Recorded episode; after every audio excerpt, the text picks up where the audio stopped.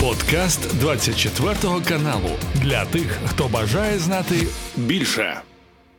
На календарі в нас 25 липня, вівторок, і це традиційне зведення з нашим військовим експертом, полковником збройних сил України Романом Світаном. Пане Романе, вітаю! Слава Україні! Героям слава бажаю всім здоров'я. Почнемо з того, що були атаки дронів на столицю України. Це вже шоста атака за цей місяць, але ми все позбивали. На цьому зупинятися не будемо, тому що немає ні нібито ні пошкоджень, ні руйнувань, нічого. Хотів би згадати, пане Романе Володимира Зеленського, президента України. Він провів ставку, де були і Сирський, і е, Залужний, і говорили, як Україна повинна відповідати Росії за удари по Одесі і за спалене знищене зерно. Як ви вважаєте, які мають бути дії офісу президента? Президент? Дело в том, что сама парадигма ответки – это не военный подход, абсолютно не военный. Политический, может быть, какой-то э, гражданский, э, но не военный. Армия не работает э, в режиме ответки или приветки. Э, армия работает плановой, рас, расписана каждая ракета, каждый снаряд, э, расписаны цели – то есть есть целый процесс, э, который ну, спланирован ну, чуть ли не на квартал, это минимум, а то и на полугодие, в зависимости от э, поставленных целей и задач. А когда начинают э, политики или гражданские, или еще какие-то внешние силы вмешиваться в планирование, военное планирование, это будет то, что как в России называется. Вот, вот если хотим быть похожим на российскую вот эту толпу э, армейскую, вот тогда э, нужно поднимать вопросы каких-то ответов. Не должно быть этих вопросов. Чим інтенсивніші бої, тим коротший термін служби фронтових авто. І з початком контрнаступу збройних сил України у війську різко зросла потреба в транспорті. Волонтери проєкту Герой Кар, які спеціалізуються на повнопривідних пікапах для війська, заявляють, за останній місяць число запитів з передової зросло в рази. Аби задовольнити заявки бійців, що воюють на нулі, створили онлайн платформу платформ для збору коштів. Зараз на сайті десятки актуальних заявок від конкретних підрозділів. Відео записане бійцями і звіт, скільки коштів уже зібрано на ту чи іншу автівку. Волонтери Геройкар закликають долучитися усі, хто має бодай найменшу можливість. Коли мова йде про спільну перемогу, внесок кожного важливий. Тому скануйте QR чи переходьте за лінком в описі і допоможіть нашим героям бути швидкими та мобільними у полюванні на ворога.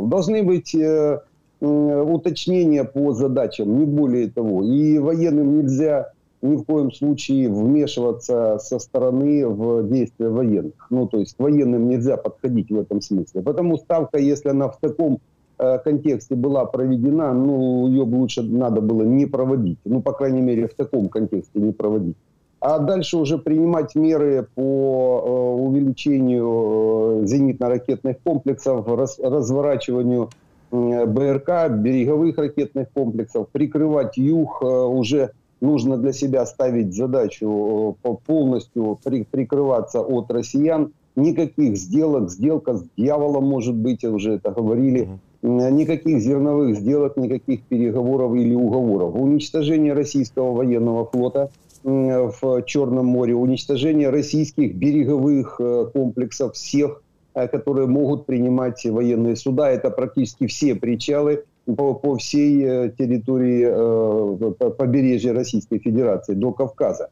Вот это может быть как дополнительная задача, но не как ответка, это как боевая задача, она в принципе должна была стоять перед нашими военными. Вот чем, кстати, сделка это мешает. Вот я как военный прекрасно понимаю, если в прошлом году приняли решение по зерновой сделке, это значит россияне как-то обходят э, стороной наши, наши причалы, наши порты, некоторые, по крайней мере, значит и мы не должны э, были уничтожать. Уже за этот год э, с этой зерновой, без зерновой сделки за этот год, уже бы до Новороссийска добрались. И так получается, эта зерновая сделка связала руки нашим военным, а теперь в, в авральном режиме давайте ответку готовить. Ну так кто так делает? Вот, вот э, почему нельзя близко подпускать политиков к военному планированию, иначе вот такое дергание происходит. Пане Романе, до речі, є деталізація і уточнення по ударах дронами по Москві. Е, в першу чергу в нас є вже точно інформація, що панцир 1 яким так хизувалися росіяни в Москві, він був на відстані 300 метрів від польоту дрона, і він не зміг цей дрон ліквідувати. Відповідно до речі, на всьому Ростебе Путін Кремль, очевидно, вони в першу чергу заборонили говорити про атаку на Москву. Е, скажіть, будь ласка, чому панцир так вони з ним так хизувалися, не зумів ліквідувати дрон на такій короткій відстані? Ну, «Панцирь» — это армейское средство, зенитно, это зенитно-ракетный комплекс армейский. В городе он, э, куда бы его, вот его поставили на, э, на крышу Министерства обороны, стоит это, э, он там один, как три тополя на плющике, и сделать ничего не может, так как дома вокруг, они создают сетку, на экране создают сетку помех, от которой фильтры не спасают. Это, это просто ну, это, это примерно как э, стрелка пос, посадить, допустим, э, в кусты, и из этих кустов, ничего не видя вокруг, он, естественно, никого и не подстрелит. Вот так же самое этот панцирь. То есть под проход э, чуть ниже этого панциря, все, он уже не видит ничего. Потому, потому он и не увидел, и не должен был увидеть. То есть это больше какая-то пиар-акция была по поводу э, ЗРК на Министерства mm-hmm. обороны. Там еще вопрос, э, в боевом ли он состоянии, или это просто макет, если вообще не надутый резиновый э, зенитно-ракетный комплекс э, с определенными задачами. Да. Да, потому первая атака удалась, отлично выполнили. Это наш главное управление разведки Министерства обороны. Их работа практически на 99%, так как били они по грушным целям, попали выполнили боевую задачу э, и, скорее всего, еще и вы выполняли задачу разведки. Разведка да разведка э, выполнила то, тоже на отлично. Я думаю, в ближайшее время э, гуровцы наши, Буданов, выполнит уже основной, основную задачу по заходу на Москву. Они уже вот раз прошли эти дроны, значит, они проложили маршруты. По этим маршрутам уже могут не 2-3 дрона пройти, а 20-30. И вот тогда уже будет э, такой реальный результат по уничтожению военных объектов в центрі э, Москви. До речі, пане Романе, інша атака, крім Міноборони, ми вчора з вами говорили. Е, дрони летіли в бік головного розвідувального управління Росії. ГРУ І є фотографії, такі є влучання в будівлю кібератаки. Ось це от попадання. Можемо теж вважати, що це є надуспішна операція. Это и есть э, выполнение боевой задачи. То есть дрон, понятно, дрон, э, он не может много брать, э, допустим, боевой нагрузки, но вот после такого удара, допустим, по центру, по штабу управления, там, может быть, они живыми остались, но здоровье у них уже точно будет не то, и психологическое на всю оставшуюся жизнь. Посидеть не посидели, но памперсы побежали менять, это сто процентов. Пане Романе, рухаємось до тимчасово окупованого Криму. У нас є цікава інформація. В першу чергу е, хочу показати фотографію, е, що самі кажуть окупанти, як ми запускали дрони і чому вони долітають саме в Крим. Ось ця фотографія виникає, що ну давайте проговоримо. Не знаю, наскільки це є правдою. Е, що ми запускали дрони наші аж з Кривого Рогу, які летіли на Одесу. Потім вони міняли траєкторію, летіли більше 500 кілометрів. Все заради того, аби обманути і е, саме ППО окупантів. Як ви вважаєте, чи справді можуть так дрони летіти аж 500 кілометрів і робити от такі от дуги, аби і чи справді це обманює ППО противника?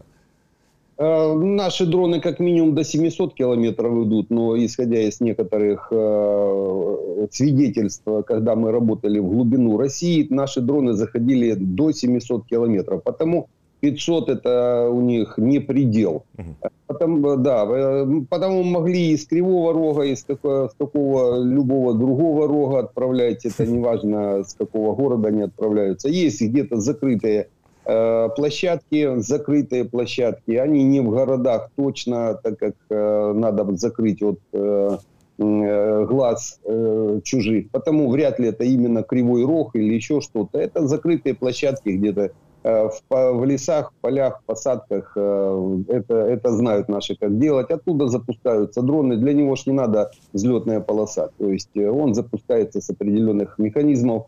Запустили, от, отстрелялись, дальше его подхватывает оператор управления, либо он идет по инерциальной системе, а потом подхватывается. Ну, тут в зависимости от системы управления. Естественно, выходит на цель. Цели в основном стационарные, все цели стационарные в Крыму. А это значит, э, дрон может идти и по э, инерциальной э, системе с корректировкой под GPS, если это нужно. Хотя слишком площадные цели, то есть большие площадки, по которым попадают эти дроны, они могут идти и в условиях радиоэлектронной борьбы. Почему рэп России не может на них практически никак влиять? Е, ми видимо хороше попадання. Пане Романе, є у нас також інформація. Це е, говорять самі воєнкори росіяни про те, що ви неодноразово і мені, і нашим глядачам говорили. Е, суть в тому, нагадаю нашим глядачам, були удари біля на напрямку Джанкой, Гвардійське, Красногвардійське також. Ось є в нас населений пункт.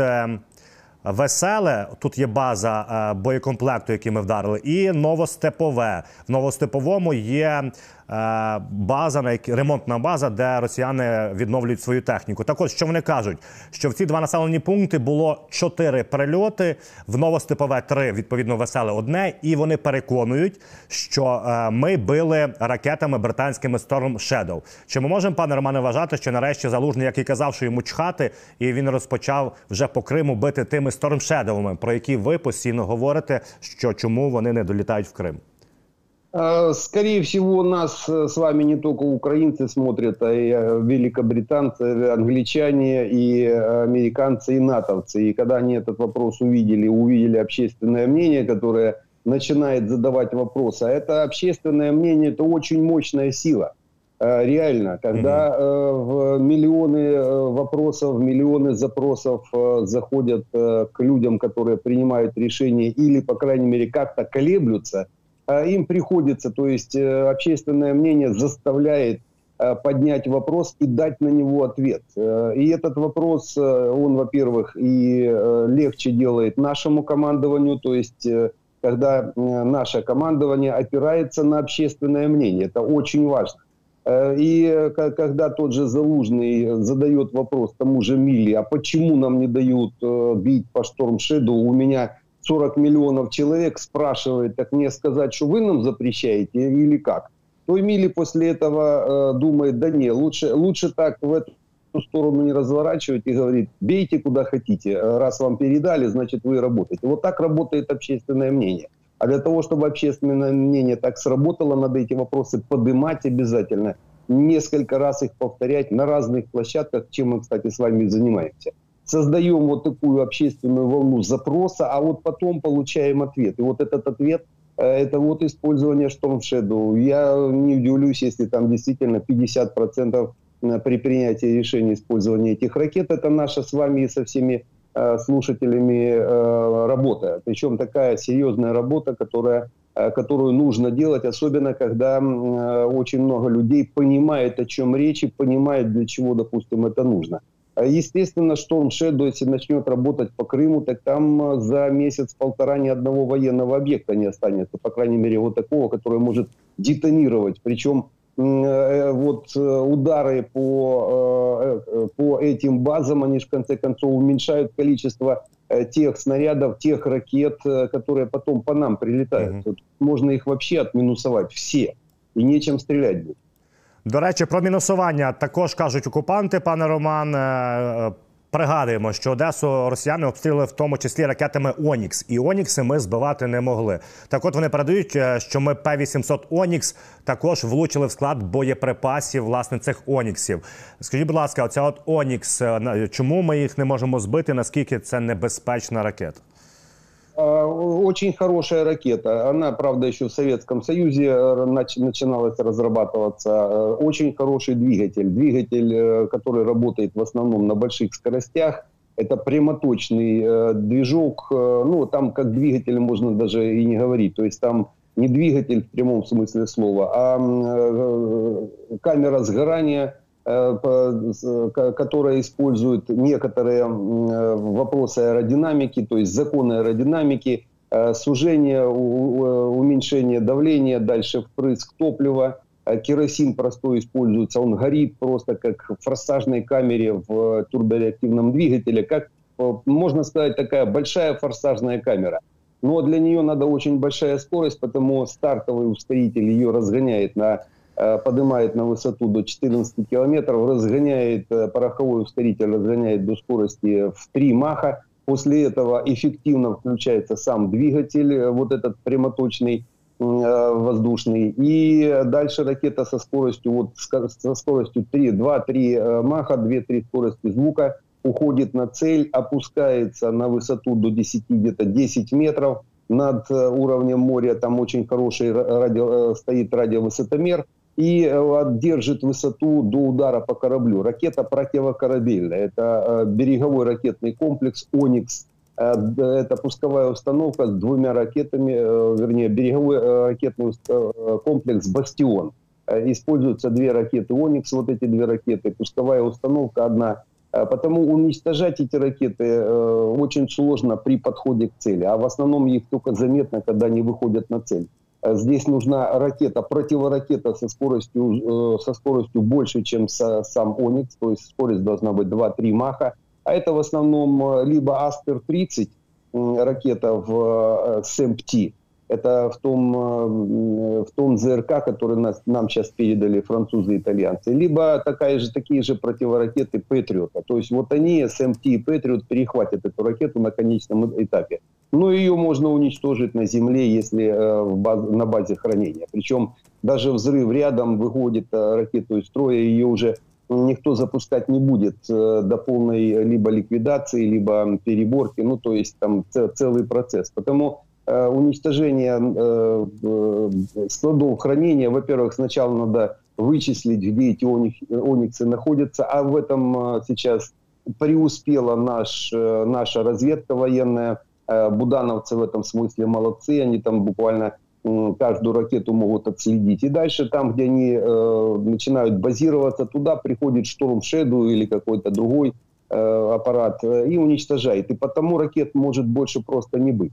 Вот также надо до, до этого надо добираться и до ракет э, Х-22. Кстати, э, добирались. Вот э, Дягилева, помните, недавно был да, удар. Да, да. Дягилева, это, это Рязань, это база, в том числе там СИС, специальная инженерная служба, там ракеты Х-22 задержаются, то есть снабжаются для выполнения боевых задач.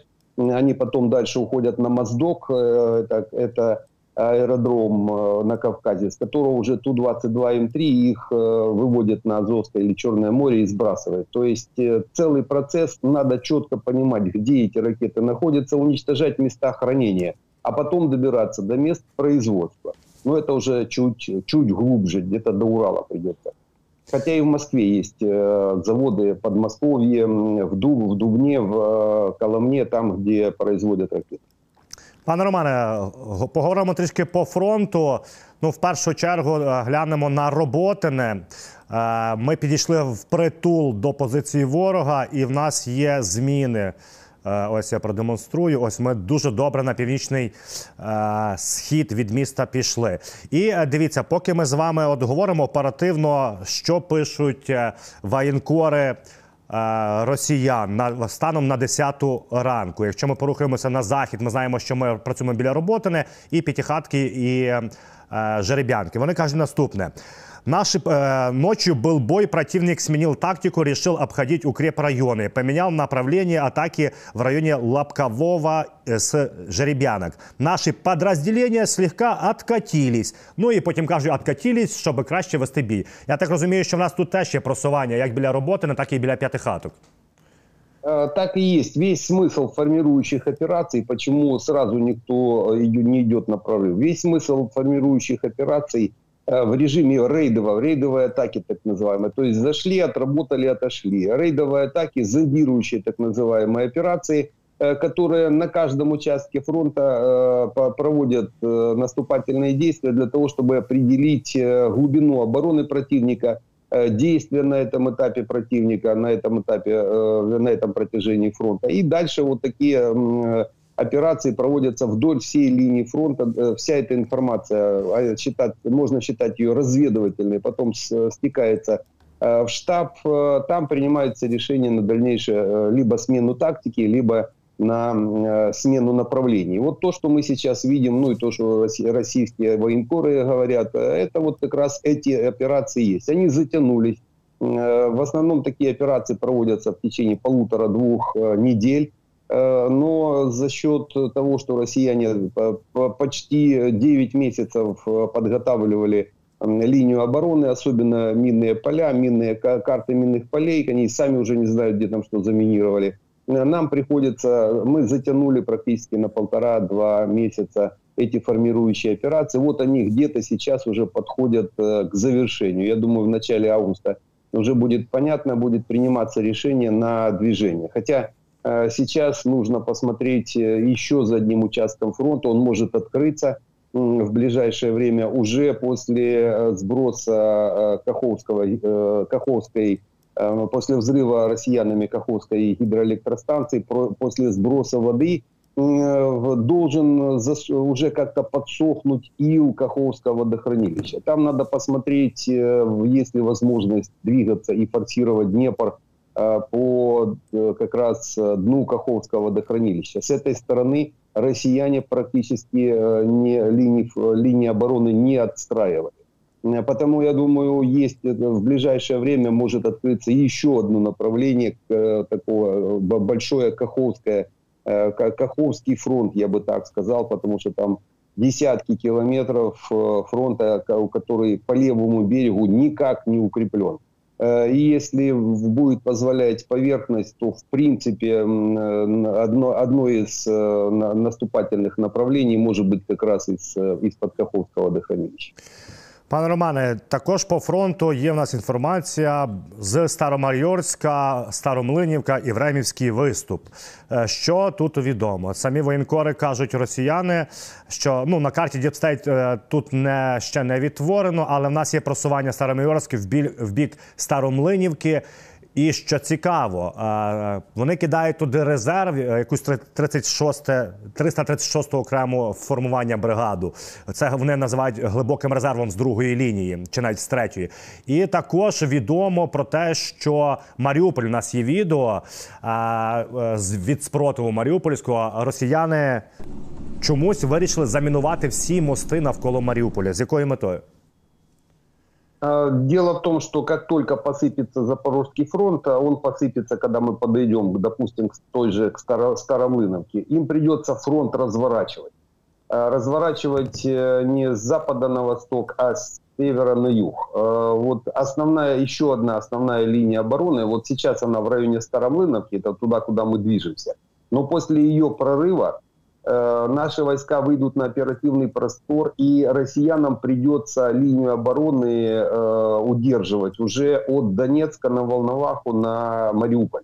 Донецк, Волноваха, Мариуполь. То есть э, это дорога, э, шоссейка, э, очень такая, ну, она, она с хорошими подъездными, то есть э, большая, большая площадь самой шоссейки, двухпутная шоссейка, скоростная, так сложилось э, по, после э, некоторых событий 2008 года, когда металлургия рухнула, пришлось заниматься дорожным строительством. Так вот, э, помогал своему другу, летчику, бывшему летчику, помогал эту дорогу строить.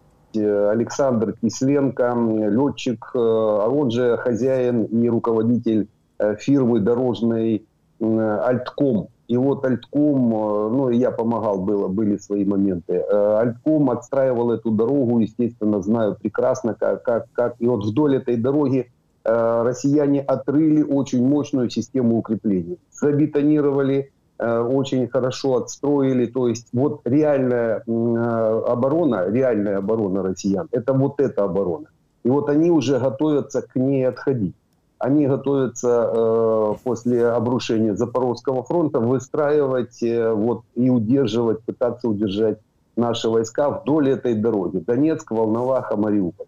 Э, естественно, в районе Мариуполя минируют мосты как раз больше для того, чтобы не подпустить и не пропустить украинские части на восток от вот, этой, вот этой дороги. Россияне будут ну, планируют, по крайней мере, э, удерживать Мариуполь. То есть э, для, для каких-то, может быть, питают какие-то надежды еще по поводу решения дипломатического вопроса. Крым, Донбасс, если помните, идея Беннета, идея Киссинджера, идея Шейтермана, идея, кто у нас еще, Гудков, ну вот весь этот, все эти товарищи, которые не совсем украинцы, мягко скажем, в основном рулит этим всем процессом Киссинджер, это его сейчас, он, он это проталкивает идею Крым, Донбасс, но в прошлом году Беннет с Абрамовичем mm-hmm. это все проталкивали, товарищи с израильскими паспортами. Потому э, вот, этот, э, вот эта э, э, линия укреплений для россиян она основная. И они ее будут, там будут зубами за нее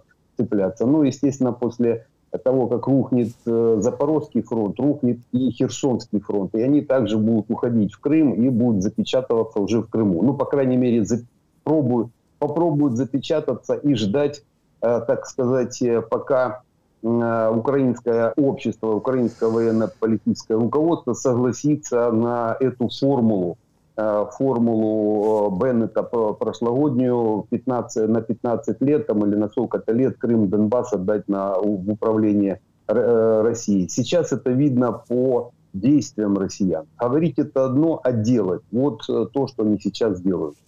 На підтвердження ваших слів по Донецьку, Волноваха, Маріуполь. В нас є відео в Донецьку, пане Роман. Після того як ми політали аеродронами е, розвідкою, от бачимо, є прильоти е, в їхні склади. Чи це склад боєприпасів, чи це техніка? Ну але дим очевидно йде не просто так. Бачимо, працюємо над Донецьком. Загалом, якщо говорити про Донецьке, пане Роман, і рух від Мар'їнки по по дорозі навколо Авдіївка, чи це реальний е, напрямок заходу? або обходу Донецька?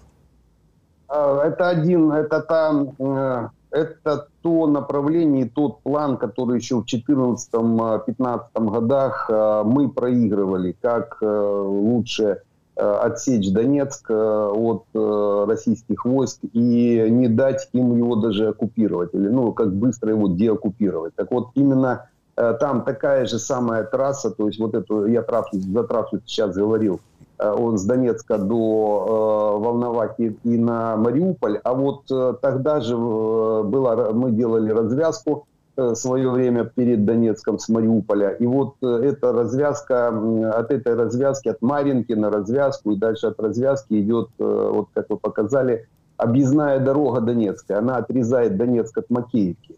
Э, и вот э, выход э, с Маринки, с Маринки на Ларина, в сторону Ларина, в сторону Москвина, и потом подъем на север в сторону Мессии, это Макеевский инженерно-строительный институт. И также движение с севера уже с Авдеевки на Ясиноватский блокпост и выход опять же на Мессику вдоль этой трассы отсекает полностью Донецк от Донецко-Макеевской агломерации, то есть вычленяет его и дальше с ним э, можно работать, с самим городом, так как там еще и проход по высотам, э, сама трасса это хороший э, укрепрайон, просто трасса может быть хорошим укрепрайоном, хорошо простреливается. И в принципе это один из таких рабочих планов, малые клещи так называемые, Э, которые полностью поставят крест э, на любых, во-первых, договоренностях, связанных там с 24 февраля. До сих пор же мы не, э, нигде ни на, ни на метр не перешли эту границу 24 февраля. Хотя стоим возле нее, топчемся,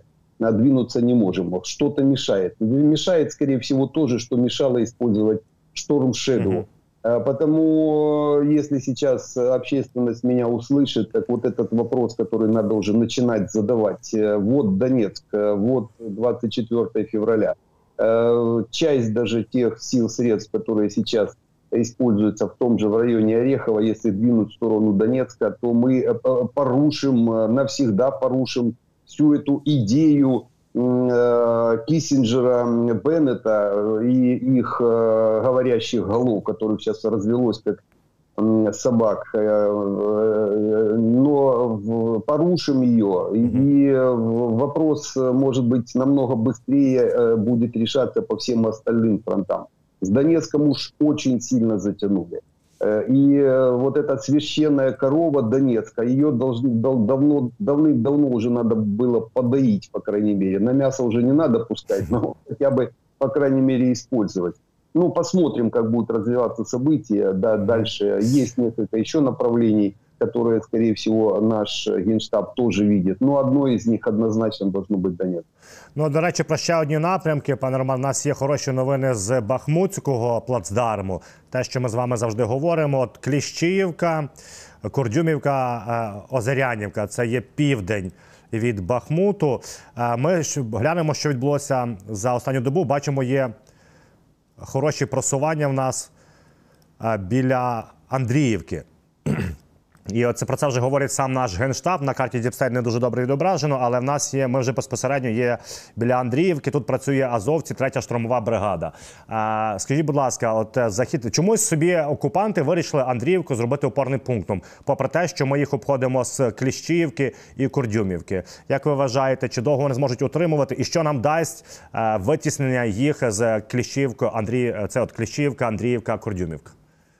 Ну, это одна из высот. Россияне тоже уже начали э, как-то вот цепляться за высоты. Они поняли на э, десятый год войны, что тот, кто владеет высотой, тот владеет местностью в радиусе 25-30 километров, то есть в радиусе поражения армейской артиллерии. Потому они сейчас тоже э, стали цепляться за высоты и э, как-то использовать силы, средства для того, чтобы э, удержать эти, эти точки. Потому и вот уцепились и в этом, в этом районе, в районе Андреевки то, тоже за одну из высот. Но мы их обойдем. Мы сейчас выходим на Курдюмовку, а дальше с Курдюмовки, если нужно будет, спустимся чуть, она, эта высота чуть ниже Курдюмовской. Общая гряда идет э, высот от Часов Яра Э, также идет и э, Часовьяр, Курдюмовка, Горловка. Это общая гряда высот идет. И также идет и водовод, который э, воду в свое время поставлял на Донбасс, Северский Донбасс. То есть вот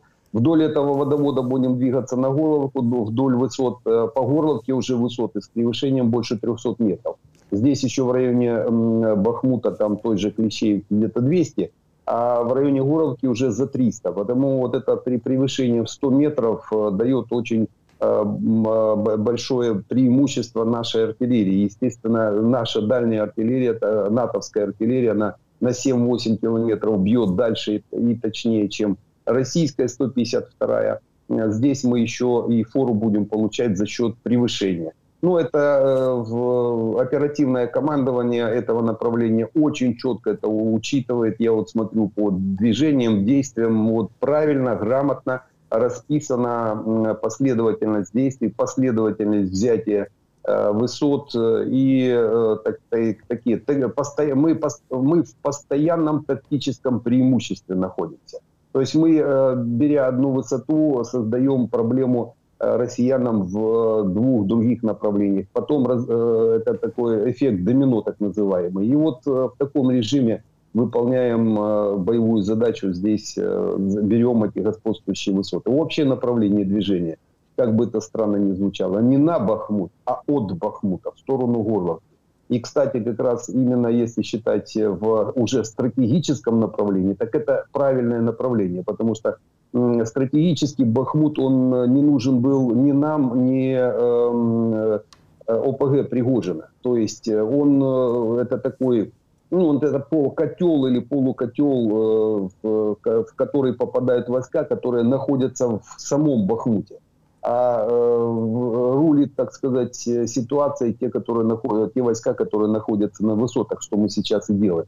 А общее стратегическое направление это как раз здесь направление на Горловку. По высотам в сторону Горловки. А в Горловка это уже сама по себе, это уже превышение возвышенности за 300 метров Э, самые высокие точки практически Донецкого кряжа. Дальше с Горловки можно двигаться, ну, как минимум в 5-7 направлений и обратно на э, тот же Бахмут, только уже по э, восточной гряде, восточному берегу Бахмутки, и на Попасную, и на Дебальцево, и на Янакиево, э, с Горловки на Донецк, на Ясиноватую, на Макеевку. То есть там э, с этой высоты, с Горловской, mm-hmm. можно двигаться во все стороны. Но это будет понятно по нашим действиям в ближайшие полтора-два месяца.